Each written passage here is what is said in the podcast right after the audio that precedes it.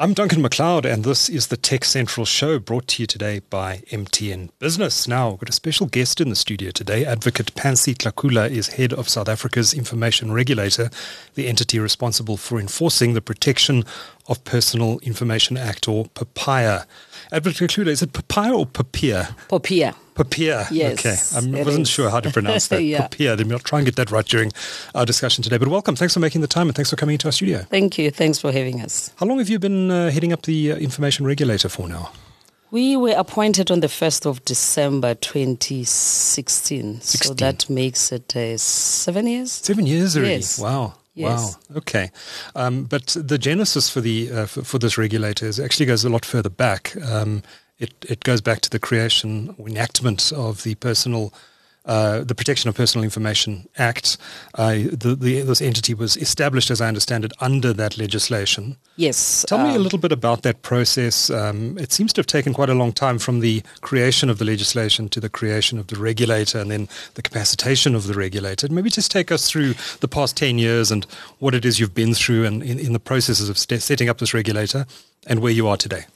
Yeah, I think the law was adopted in 2013, and not much happened between 2013 and 2016. I think in 2015, then the Portfolio Committee on Justice and Correctional Services of the National Assembly, they then issued an advert calling for nominations for members of the Information Regulator. And a short list was done, and a number of us were shortlisted and interviewed. And after the Portfolio Committee interviewed us, it had to take the names of 5 recommended candidates to the National Assembly for a vote. And it's a simple majority vote. And after that, the names then were submitted to the president of the country, who then had to appoint the 5 members and designate the chairperson. So all that happened in 2016, and we then had our letters of appointment to begin a 5-year contract or tenure. From the 1st of December 2016 to the 30th of November 2021. Okay. Yeah. Why did it take 3 years from the legislation to the creation of the regulator? I have no idea, really. No one informed me except when I saw the advert in the newspaper, and I was encouraged to be nominated. Okay. And the reason for that really was not Popia. The reason for that was the fact that for the 12 years where I was a member of the African Commission on Human and People's Rights, I was also its special rapporteur on freedom of expression and access to information. So the regulator has a dual mandate. It is the protection of personal information and access to information, known as PAIA, you know. So because of the work that I had done on the continent on access to information, then that was the basis on which I was encouraged to put my name forward. Okay. I forget about that second component of the Information Regulator's remit. So if I wanted a piece of government information that a government department isn't supplying to me, but which I believe should be a public document, I can then approach the Information Regulator and petition for access to that information? No, you don't come to us first. No. Okay. You go to the department and you put a request for access to the Director General, who is the Information Officer. And then if you're not successful, you appeal to the minister. If you are still not successful, then you come to the Information Regulator to lodge a complaint. How many such complaints have you received? Oh, lots. But not as many as Popia. I think we have over 300 PAIA complaints compared to more than 600 Popia complaints. And how quickly do you deal with those complaints? Well, it takes sometimes, it depends on the complexity of a complaint. We could, for instance, because we also have the power to settle complaints through mediation. Okay. So if it's a straightforward complaint, for instance, if it's a Popia complaint and you complain that you were a customer of a particular company and after you left that company as a client or a customer, they did not delete your personal information. Right. We will then call the company. I mean, we'll do the formalities of writing a letter and so on. But we will then, you know, have a conversation with the company to say, will you delete the names of this former customer of yours? And if they say yes, and then they sign, you know, a mediation agreement, and that's the end of the matter. So those kinds of, if they say no, which is not often, then the complaint will go through a full investigation. Right. A full investigation of a complaint can take up to 3 months, depending on what it is, because complaints that relate to data breaches tend to take a bit long, because we then have to not only investigate the violations of the law, but we also have to bring in IT experts to look at the IT systems to determine what the reason or the cause of the data breach was. I was going to ask if you have the capacity in-house to do these sort of investigations, because in the case of these data breaches, and I'm imagining you're going to need some very specialized technical skills.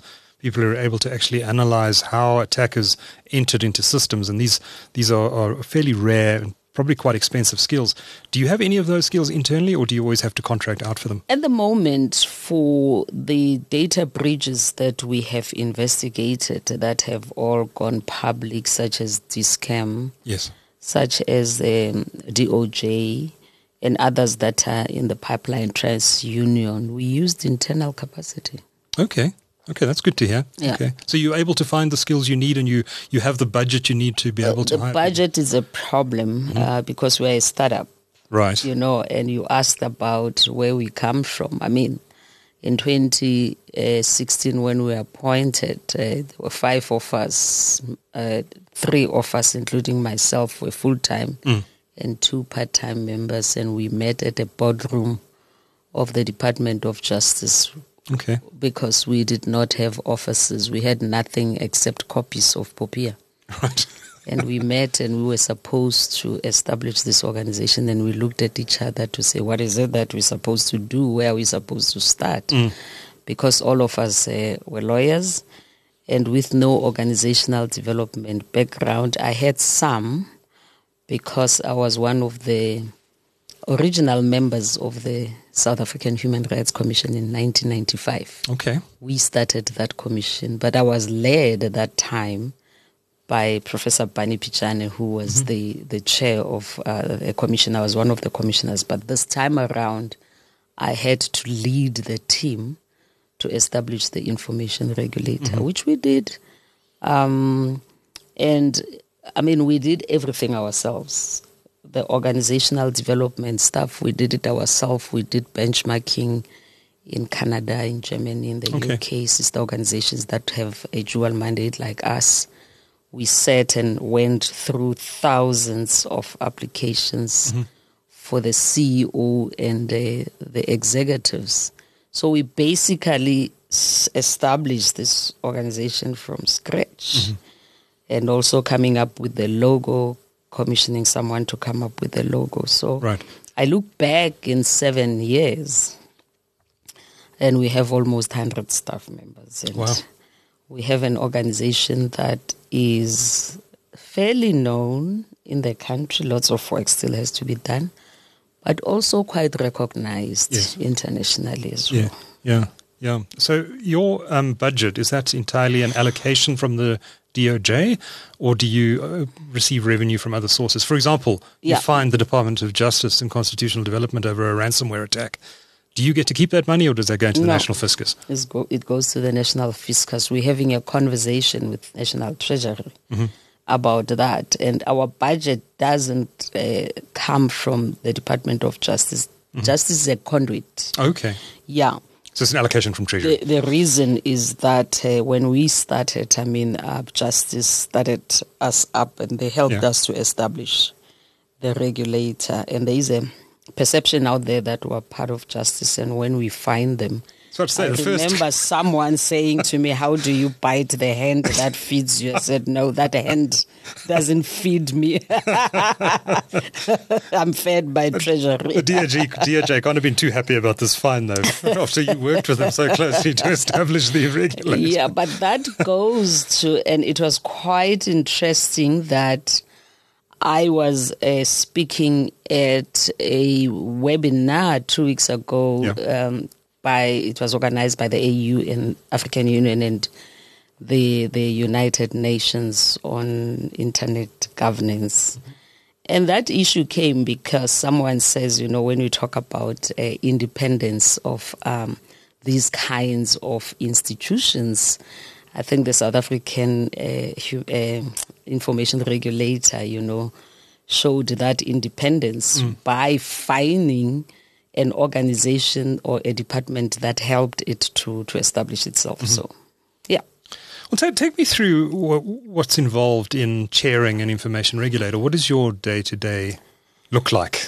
Who are you meeting daily and what decisions are you making daily? And you know, because Popia in particular, it's a new piece of legislation and there aren't any experts. Mm-hmm. I think the experts that you find are probably the three of us or four members that three of us who started in 2016. So, and the people that we have employed, they come into the organization also not having any Popia experience. Mm-hmm. So there is a lot of guidance that we need to give, but there is also a lot of debates that we have to have on the interpretation of Popia. So if, for instance, we come up with a guidance note on anything to guide responsible parties, which are companies, public and private bodies, once it is drafted, we have to sit down as members, led by myself, with the executive who drafted, to then look at whether that guidance note, you know, is in compliance with the law. There are certain responsibilities that we have not delegated at all to the executives, like approving a code of conduct, because a profession, a vocation, an industry can adopt a code of conduct, like the Banking Association of South Africa, the Credit Bureau Association. They applied for a code of conduct, and we then the division will then draft a report on whether the code meets all the requirements of the legislation or not. But the decision either to grant or to reject that code lies with the members, led by myself. Like now we have just looked at the code of the Direct Marketing Association of South Africa, which is a big one on direct marketing, as you know, with unsolicited messages that people get. Spam calls. I get 10 of them a day. Exactly. So we looked at that and we rejected the application. We sent it back to say the application does not meet or comply with the requirements in Popia. Interesting.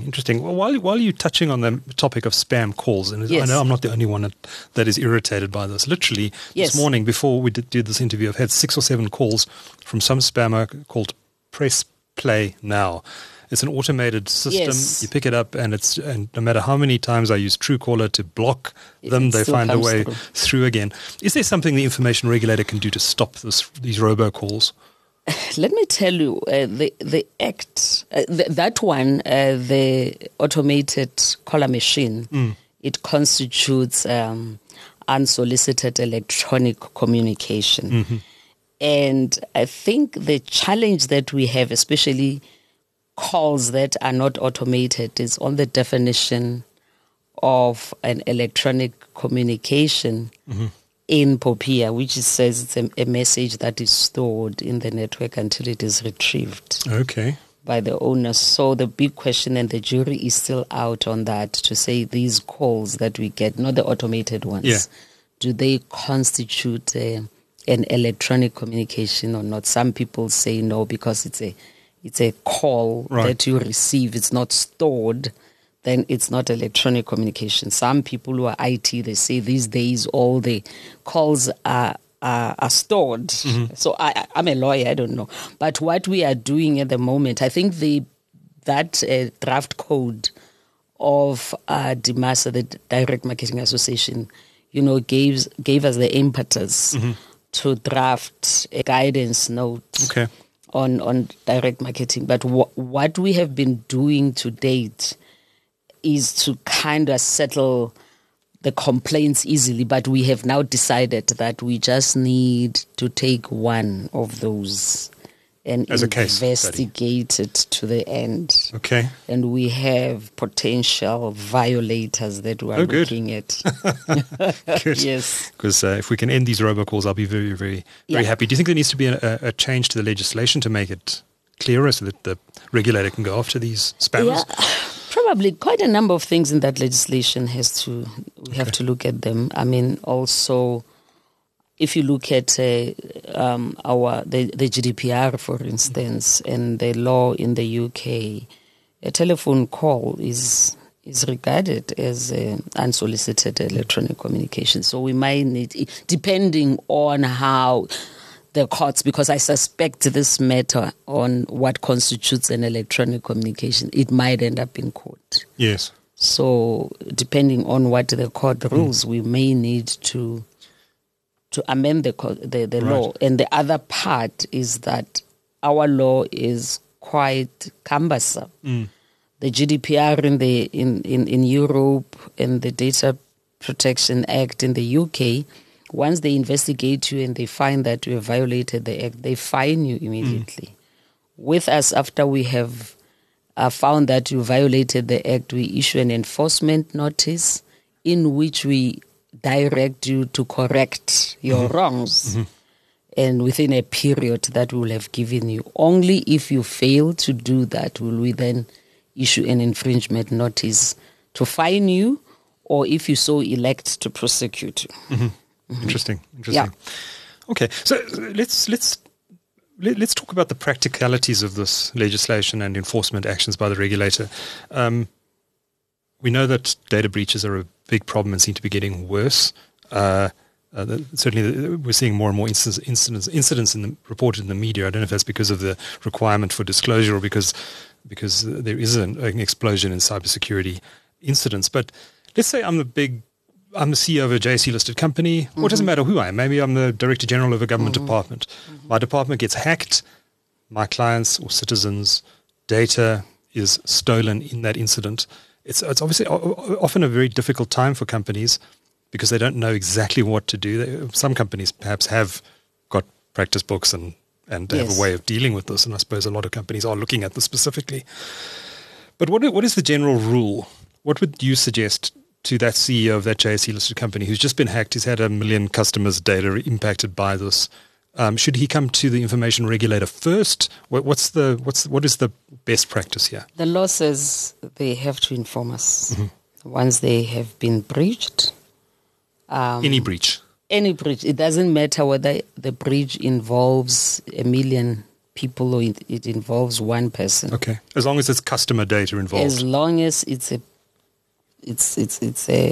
data, personal information of a responsible, of a data subject. Yeah. That's what you have to inform us. Failure to inform us, it's a criminal offense. Okay.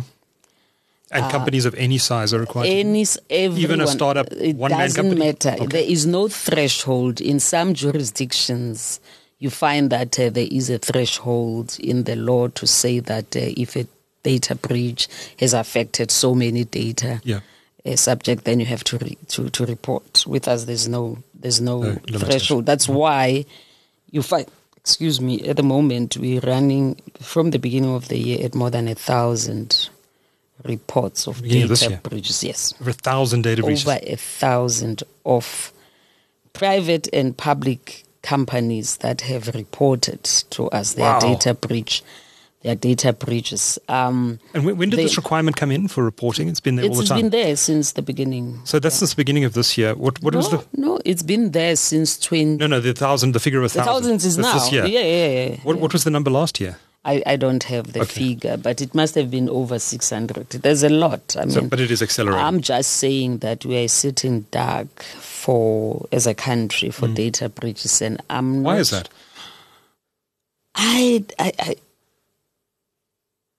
don't know. Maybe geopolitical issues, nation-state actors involved. Whether we have passed a cybercrime law because we don't investigate criminality. Okay. We investigate compliance with Popia when you've suffered a data breach. Our job is to check whether you had adequate, reasonable security measures in place to protect the personal information. That's what we do. But if there's an element of criminality, the police have to do that. So, do you report it to the police, or does the company do that? The company has to report to the police, because the company has to inform us, but they also have to, inform the data subjects. Ah, right. They can only delay informing the data subjects if there is a police, if they've reported the matter to the police, and the police say, don't report yet. So, but we haven't followed with the police. I do know that, I think it was TransUnion. Mm-hmm. That data breach, they had a ransomware attack. There was a ransomware. There was someone who was who impersonated somebody very famous, and I think that person was arrested. That I saw in the media, that he was arrested, but I'm not sure how far the criminal. It was in Brazil or something, if I recall. No. Was it? Was it local? I forget the details. I don't know whether it was TransUnion or it was Experian. It was probably Experian. Okay. Because TransUnion, I think it was the Brazilians. I think it was Experian. With Experian, it was a South African. Ah. Mm-hmm. Yeah. Mm-hmm. And he's been arrested, and I know he appeared in court, but I forget the status. These credit bureaus sit with a lot of detailed information about South African consumers. Yeah. Does there need to be more enforcement on those companies particularly? I think so. We are finalizing in fact, we just have to consider it, the TransUnion data breach, which was actually quite interesting, because I knew about it because a journalist called me and said that my information was in part of the data that was hacked. Yeah. And I found that actually they had my old details, except the registration of my car. That one they had it, so it was quite scary, actually. And the criminals can use that for nefarious purposes. Exactly. Attack you, target you. Yeah, and even in this country, identity fraud, it's a big thing. Mm. Yeah. So how do you get tougher on credit unions, credit bureaus? With the Experian one, we couldn't do much because that data breach happened before our enforcement powers came into effect. And you can't do it retrospectively? We can't do it. The Act does not apply retrospectively. The TransUnion one, as I said, I don't know, because the assessment has been completed, done by the division, the Popia. Now that assessment report has to come to us, and we're considering that next week. Okay. And we'll see. At the moment, I don't know what the assessment report says, because how the system is, if there's an assessment or an investigation, it is done by the division, the administration. And then if it's an investigation, they then take the report of the investigation to the enforcement committee, which is a committee made up of outsiders. It's chaired by Advocate Fori. She's a senior counsel, and it has other external members and one member of the regulator. The enforcement committee will then consider the report of the division of the administration, and then make a finding and recommendation to us, members on the action to be taken. So that's how the system works. Even an assessment does not go to the enforcement committee. The division will conduct an assessment, and the assessment report comes to the members for a decision. So because of that, there is a very strict division of responsibilities for the purpose of fair administrative action. We can't be all things to all people. Yeah. So as I sit here as a member, I don't know what the report of TransUnion says. Right. I'll only know when we consider it next week. If companies are not happy with the decisions taken by the information regulator, do they have full powers to take it the matter on review in the court? What is interesting in Popia, the Act does not talk about review, talks about appeal. What is the significance of that? You see, the review you look at procedural fairness, right, whether the process was fair, you know, when you do a review. But the Act uses the word appeal, which means appeal, it's also the merits that you go into. The first case that we are going to test this in court is DOJ, Department of Justice, because we just received the papers today. Okay. To say they're challenging our decision. They call it a review. Yes. But the law talks about appeal. So we'll see how this will play out in court. Okay. So some legal precedent could actually get set here. Exactly. Interesting. We must follow up on that story. I wanted to ask about the DOJ actually and what the current situation is there. When you imposed that fine on them, which I think was 5 million rand, there was some commentary, and I'm keen to get your reaction to this, because it seems like fair criticism to me. You here have a government regulator imposing a multi-million rand fine on a government department, which presumably is going to pay that fine if it agrees to pay it through tax, using taxpayers' money collected from the taxpayer and given to the Department of Justice through National Treasury. Is this optimal? Should a government regulator be imposing a fine that's going to be paid at the end of the day with taxpayers' money? And does the Department of Justice actually learn anything through this process if the people involved are not feeling it personally in their own pockets? Well, that's the scheme of the law, and unfortunately that's how it is when it comes to these kinds of things. If you find against a government department, is it fair on consumers though, on citizens? Well, the only way in which we can avoid that, because we're a creature of statute. We do what the law says we must do. The only way that we can avoid that is if a department elects not to pay a fine, but to be prosecuted. And it's an election that lies with the department. Okay. Or not only the department, or private or public body, anyone that we issue an infringement notice against, they have that choice. They may say, no, I'm not paying. I elect to go the criminal route. Which is what they're doing. Well, they're electing to fight in court. No, they are not fighting. They did not elect to be criminally prosecuted. They are challenging the decision to fine them. Understood. Yes. Understood, which is quite a different thing. Okay. So which court does that get heard in, by the way? It's the High Court. The High Court. Yeah. Okay. And then presumably the South African legal system will apply if they don't feel the High Court was fair. They can go to the Supreme Court and beyond that to the Constitutional Court. Yeah, they can, depending on whether there's a constitutional issue. They can't just go to the constitutional issue unless they raise a constitutional matter. Presumably the information regulator is going to want to pick these fights quite carefully as well, because you don't have an unlimited budget. You can't hire an unlimited number of lawyers to fight these cases. Yeah, we're not taking anyone to court. We've got two pending. We are being taken. The first one that came, it's an interesting one. It's a PAIA one, actually. Okay. It is payment. It is information relating to payment of royalties. Oh yes. To musicians, and that's what the complaint was about. To say this company that collected royalties had to disclose information on the royalties that were paid. Okay. And we investigated the case, and we then found that, in fact, the case went through the enforcement committee. And the enforcement committee then said, indeed, this information has to be made available. And that campaign is challenging. Oh, interesting. That decision. So court papers have been filed. Yeah, that one is, yeah. Okay.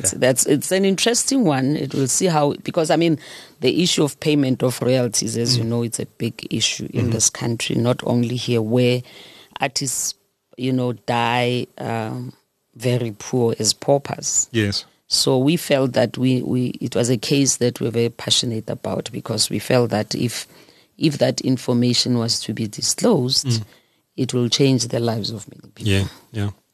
What's the status with the Dis-Chem investigation? It's gone, done. It's dusted. So all sorted? All sorted. In fact, 2 days ago, they said they're complying. Okay. At first, they said, they had some issues. They weren't very happy initially, I remember. They were not happy, but they've now come back and they've complied with all our recommendations. So everything's fine there? Everything is fine with Dis-Chem. Okay. Yeah. Good. There was a report in the Sunday World newspaper a couple of days ago. I don't know if you saw it. Yeah, I saw it. About the State Security Agency being attacked. Yeah. We've spoken to a number of people in government, including the spokesman for the minister in the presidency, Kumbuza Encheveni, who has oversight of the SSA, and they said that this simply didn't happen. What is the status? Have you looked into this at all? No, we are looking at two, because we can also do an own initiative investigation or own initiative assessment when we read about that. So there are two that we're looking at. It's the Department of Defense, remember? Yes. And then we're also going to be looking at this SSA. At the SSA. Well. So you think there's something to it? We don't know. Don't know yet. Okay. We don't know yet. Remind me what happened at the Department of Defense? What was the story there? It was also a hacking. Hacking as well? Yeah. Okay. They suffered a security breach. But, there's also a misconception. People think that if information was released negligently by one of the staff members, or if it was stolen, that's not a data breach. It is a data breach. For as long as you don't have adequate and reasonable security measures to protect the information against unauthorized access. Unauthorized. Then it's a data breach. These things still happen, though. You could have a rogue employee who puts a USB stick into a laptop and copies document. So sometimes there is almost no way of actually stopping these things from happening. Is the regulator lenient towards companies that...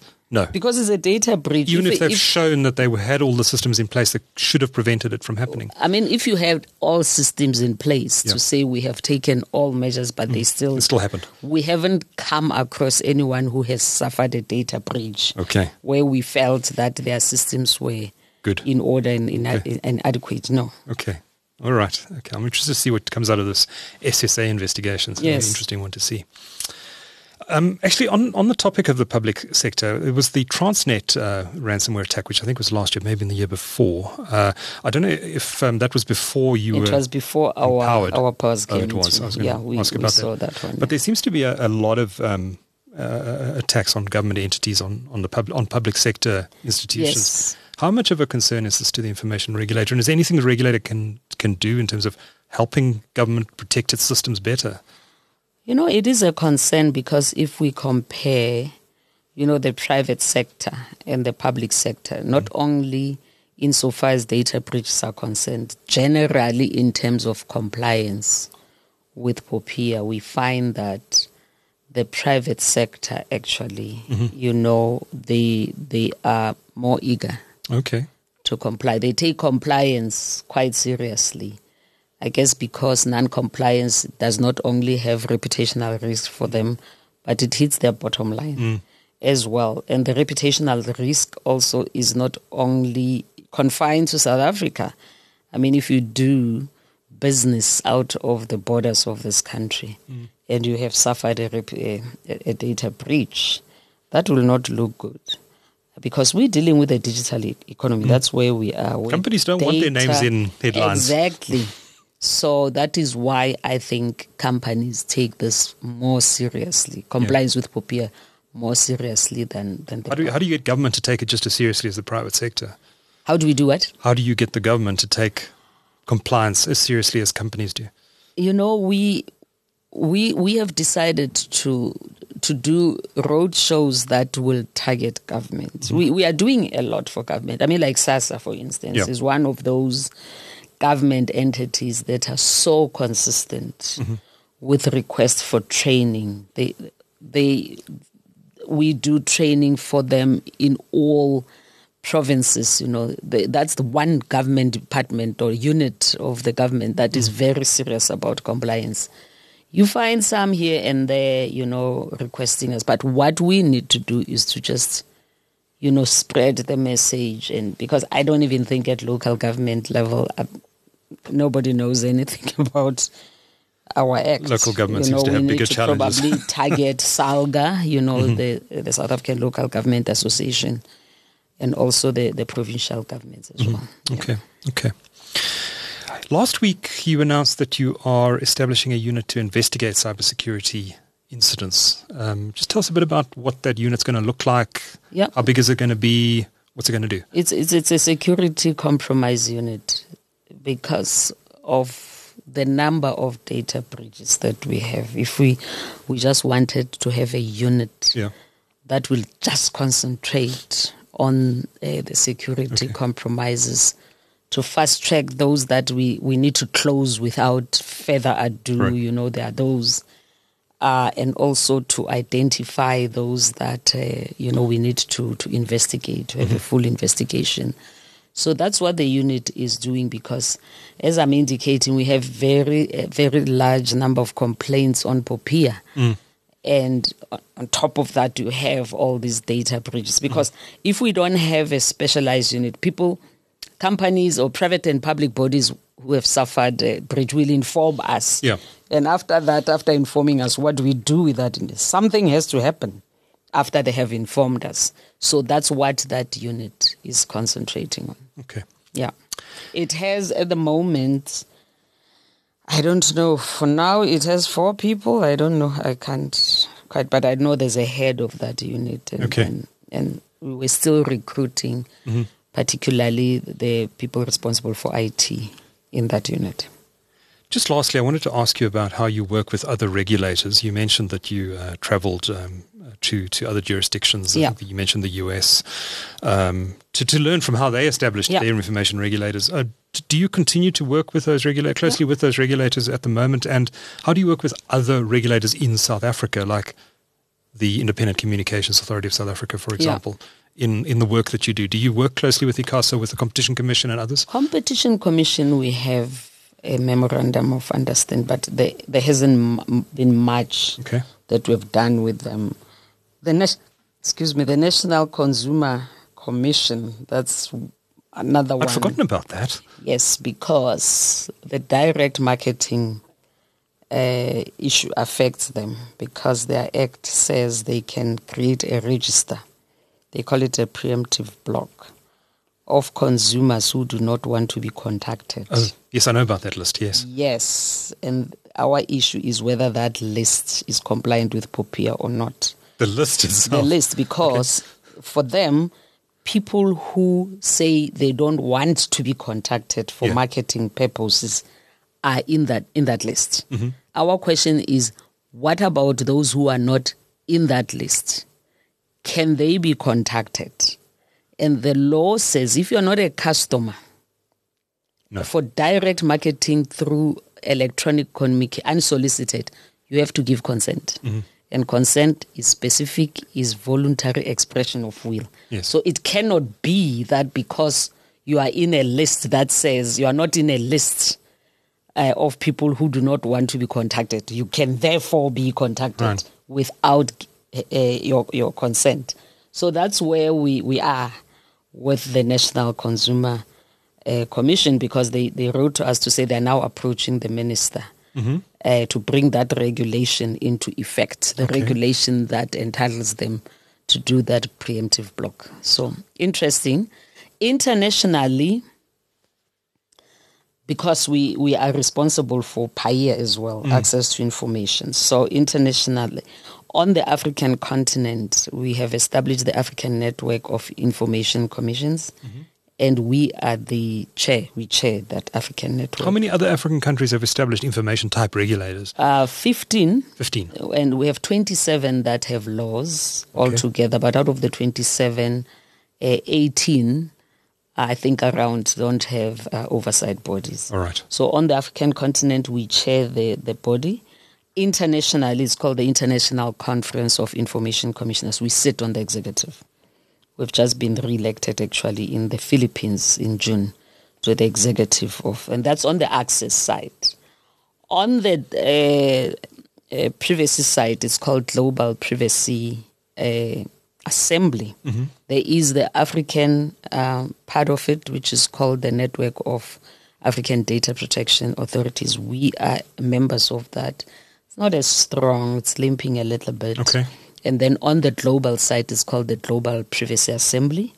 We are members of the Global Privacy Assembly. We are also active members of the working group that looks at privacy as a human right, because I'm very passionate about human rights, and that's what I say, that we are a human rights organization. Mm-hmm. There is a very close link between the right to privacy, human dignity, freedom of expression, and access to information.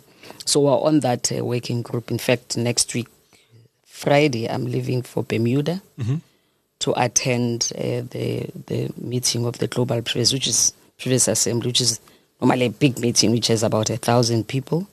We have put our hand up to be in the executive of that Global Privacy Assembly, because the voice of Africa in that assembly is very muted, and we want to raise that voice. That is why we are not even joining virtually. We want to be there because we are a candidate. Of course, we have stiff competition, but we'll see how it goes.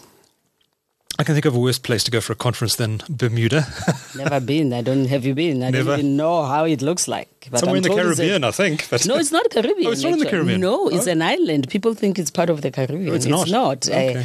Because it must be very close also to the US, because to fly from Atlanta to Bermuda is 2 hours. Oh, right. So but you're off the coast of Florida. But it is definitely not part of the Caribbean. I will go and look at Google Maps after this interview. Yeah. Advocate Pansy Tlakula is chairperson of the Information Regulator. Thank you so much for making the time and sharing fascinating insights with our audience here at Tech Central. Thank you. Thanks a lot. Thanks for having us. Much appreciated.